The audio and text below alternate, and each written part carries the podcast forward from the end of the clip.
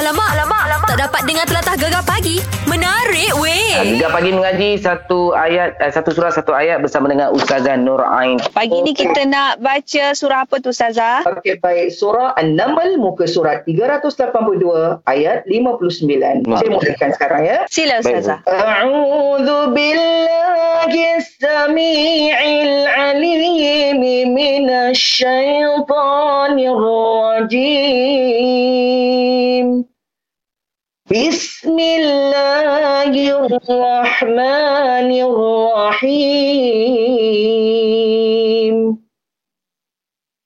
قل الحمد لله وسلام على عباده الذين اصطفى.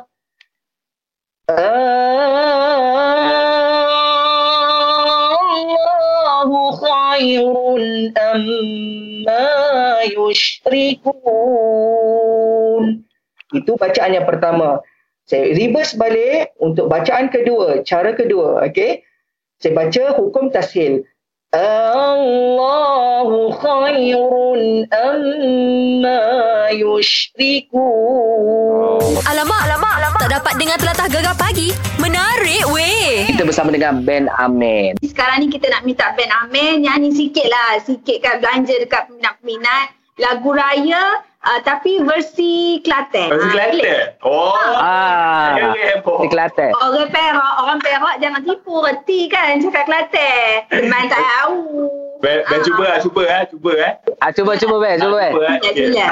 Indahnya sungguh di hari raya Ramainya orang bersukaria Sangat sungguh di hari raya Ramainya orang bersukaria Adikku manis, cantik bergaya Eh, cantik bergaya Bolehkah Abel ikut bersama? Ah, lah, lah boleh lah. Abel. Boleh lah mari. Lah. Kita kelik lah raya sama-sama. Alamak, alamak, alamak. Tak dapat dengar telatah gegar pagi. Menarik weh. Soalan uh, berkenaan uh, kalau kita tinggalkan solat Jumaat tiga kali berturut-turut, apakah hati kita akan menjadi gelap? Ada soalannya. Uh, bila ada perintah daripada pihak berkuasa untuk kita tidak menghadirkan diri ke masjid dan tidak boleh eh, kita solat Jumaat uh, dalam beberapa minggu atau beberapa tempoh ni sehingga se- apa ni Allah Taala selesaikan masalah kita insya-Allah tentang wabak coronavirus ni. Jadi bila kita meninggalkan solat Jumaat, apakah hukum dia? Adakah berdosa? Adakah hati kita akan menjadi gelap? Maka sebenarnya tuan-tuan rahmati Allah sekalian di sana ada hadis ya, ada beberapa riwayat hadis yang Rasulullah SAW beritahu kita uh, barang siapa meninggalkan tiga kali Jumaat dalam setengah riwayat sebut berturut-turut ha, tanpa ada keuzuran dalam riwayat ini sebut dalam keadaan yang tidak darurat maka Allah Taala akan uh, pateri hatinya. Maka ulama di syarah hadis ini dikata hatinya akan menjadi keras hatinya akan tukar jadi hati orang munafik dan pelbagai uh, tafsiran ulama tentang maksud uh, Allah Taala akan pateri hatinya. Baik tuan-tuan sekalian ini dalam keadaan kalau tidak ada sebarang mudarat ataupun tidak ada sebarang keuzuran. Sekarang ni kita duduk dalam keadaan darurat dalam keadaan ada keuzuran dan halangan disebab wabak penyakit maka kita tidak termasuk dalam golongan tersebut. Mana insyaAllah tidak akan ditutup hati kita ha, tidak akan dipateri hati kita. Ha, dengan syarat jangan tak semayang zuhur pula. Maknanya kita digugurkan kewajipan Jumaat eh, di masjid eh, dan tak boleh datang ke masjid tapi kita tetap juga solat zuhur berjemaah di rumah dengan keluarga kita Alamak, alamak, alamak. Tak dapat dengar telatah gegar pagi. Menarik weh. Oh kita ada Ajah Mek Ajah Ajah, Nak tanya Ajah. kita lah ha. Apa masalah tu Jah? Oh, kita ada masalah lama dah masalah becek lagi sampai sekarang. Oh, Ah. Mananya masalahnya tu? So ni kan kalau makan burger, Aha. seumur lah sepo. Siapa? Sepo Oh, uh, sayur jatuh, cili sos dia jatuh, tupuh meratus Tupuh lah. Tu Kalau nak pergi, nak pergi dating kan. Malu Dewe kau tak boleh makan. Oh, malu lah. tak Malu. First, first nak tanya lah Hmm. Tak ada gigi ke Saja tanya lah Ah. Kita nak bagi jawapan Jom. Ada gigi kita si ada pagar. Ada pagar gigi pagar besi Mak Syah. Ha, tapi tupoh juga dia kekoh lagu mana tu. Ha. Tahu lah. Hmm. Kalau tak apa-apa, sayur tu. Saya tupoh kalau aku tak kuah tupoh saya pula tupoh Mak Syah. Apa pergi Oh. bubur kuahnya tak sebut kuah lah. Bukan keluar kau tu. Cili sos dia Sos, sos. lah. Cili sos dia. Barbecue sos dia. Ah, gitu. Ah. Gini gini Ah. gini gini. Tak sah suruh tuel lah sah tu lesik je sah. Ah lesik lesik Masya lesik je. Ah, mana jangan banyak-banyak lah. Jangan, jangan hidup tu Ah. jangan tamak sangat lah. Oh, Ingat-ingat dia orang lain. Fikir pula dah. Ah gitu wak gitu dah. Lepas tu saya saya tu tak sama makan saya lah senangnya. Ha. Dok Dok pun gini. Gana? Ambil pinggan, Aha. hasingkan satu Asing roti. lah, roti. Ah, mu colek-colek gitulah macam gitu. makan nasi. Ha. Oh, macam makan chicken chop gitulah. Suka makan chicken chop. Oh. Makan dengan sudu, makan dengan sudu deh.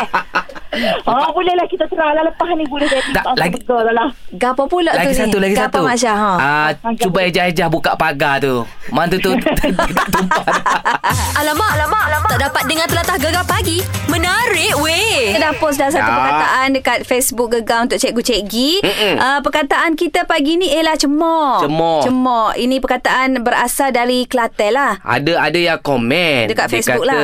ah, Cemok tu nama orang Eh, nama orang? Nak kinzek kata Eh, tu Cik Mek. Nama orang ni cemok. ha, Kita tanya ni lah Acik Acik. Oh cik Ya. Ni cikgu nak tanya Apa Ah. maksud cemok tu? Cemok maksud dia sebanyak mana? Sebanyak mana? Sebanyak jumlah mana? dia. Jumlah. Okey, okey. Jumlah. Okay. Cuba buat ayat sikit, Acik. Uh, contohnya saya bagi ayat dia. Uh, hari ni nak, nak, nak cemok mana eh nasi tu sebab orang ramai mari rumah tu. Oh, Mak Syah. Oh maksudnya nak masak banyak mana nasi tu Sebab ramai orang nak mari ke rumah tu Ha. Uh, Betul ke tu cikgi? Betul. Wow Oh, pandai. Molek dia Ya, jadi perkataan cemok ni ialah kuantiti ataupun ni lah bilangnya banyak mana. Contoh, contoh lah Cemok mana gaji kita bulan ni? Oh, sikit benar. Alamak, alamak, alamak. Tak dapat dengar telatah gegar pagi. Menarik weh. Soalan hari ini datang daripada saudari Nik. Uh, baru-baru ini ada viral mengenai seorang pemimpin negara jiran yang mengamalkan minum jamu untuk kesihatan. Soalan dia, betul ke jamu ini baik untuk kesihatan dan yang keduanya ada kesan sampingan tak daripada pengambilan jamu?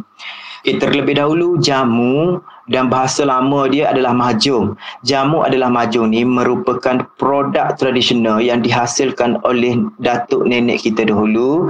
Dia dihasilkan daripada bahan semula jadi seperti akar-akar kayu, pucuk-pucuk daun dan sebagainya. Okey, untuk memberi kesan, dia sebenarnya jamu ni orang-orang zaman dahulu, orang tua zaman dahulu, datuk nenek kita mengamalkan dalam tempoh masa yang lama. Tetapi pada waktu sekarang setelah mengalami dunia mengalami teknologi dan juga perkembangan, jamu ni juga mengalami transformasi di mana proses-proses dia ada campuran-campuran bahan kimia. Okey, ter- sebelum saya pergi lebih lanjut mengenai jamu ni, baik ke buruk dia jamu ni, okey saya nak semua tahu bahawa dalam jamu yang dihasilkan secara semula jadi melalui akar kayu dan juga pucuk daun tu, terdapat steroid semula jadi. Okey, dalam perubatan juga steroid ini digunakan untuk melawan keradangan dan juga mengurangkan rasa sakit yang dirasai oleh pesakit nah. Dan dalam perubatan moden walaupun kita menggunakan steroid, kita menggunakan dengan dos yang tertentu. Dan dalam badan kita sendiri pun terdapat steroid-steroid yang dihasilkan secara semula jadi oleh organ-organ dalam badan kita. Okey, kalau kita masih lagi nak guna jamu, kita mesti ada tiga benda, tiga perkara yang kita kena titik beratkan. Yang pertama, kita mesti jelas kandungan yang terdapat dalam setiap jamu tersebut. Yang kedua, pastikan jamu tersebut dikilangkan oleh kilang yang mendapat pengiktirafan GMP, iaitu piawaian amalan pengilangan yang terbaik GMP. Yang ketiga, bagi jamu-jamu yang dijual di Malaysia, pastikan jamu tersebut telah didaftar di bawah Kementerian Kesihatan Malaysia dan juga di bawah penguatkuasa farmasi. Boleh cek hologram pada botol jamu tersebut dan membuat semakan. Sekadar cek tak cukup tapi kena buat semakan melalui pusat dan juga penguatkuasa farmasi bagi negeri masing-masing. Boleh juga buat semakan di www.farmasi.government.my. Okey, kalau kita dah sahih tiga-tiga perkara itu terdahulu, dah sahih selamat dan menepati, maka beli dan boleh amalkan. Jadi soalan yang kedua, ada kesan sampingan tak daripada pengamalan jamu-jamu tersebut? Ya, akan ada kesan sampingan kalau diambil secara berlebihan dan dalam tempoh masa yang panjang. Sebagaimana yang saya maklumkan awal tadi, jamu ni diperbuat daripada akar-akar kayu dan juga bahan kimia untuk memberi kesan yang lebih cepat kepada pengamal dia. Jadi semua steroid yang berlebihan, bahan kimia yang berlebihan boleh menyebabkan fungsi organ dan juga sistem dalam badan kita menjadi rosak. Tanda-tanda awal kita boleh kesan melalui tekanan darah menjadi tinggi, gula menjadi tidak stabil, luka menjadi lambat sembuh, badan menjadi lembab ataupun lesu dan juga akhirnya dia boleh menyebabkan organ-organ seperti buah pinggang hati menjadi rosak. Jadi saya harap yang bertanya saudari Nik dan juga semua pendengar gegar Permata Pantai Timur jelas dengan soalan jamu. Dengarkan Gegar Pagi setiap Ahad hingga Kamis 6 hingga 10 pagi di FM dan aplikasi Shock. SYOK Gegar Permata Pantai Timur.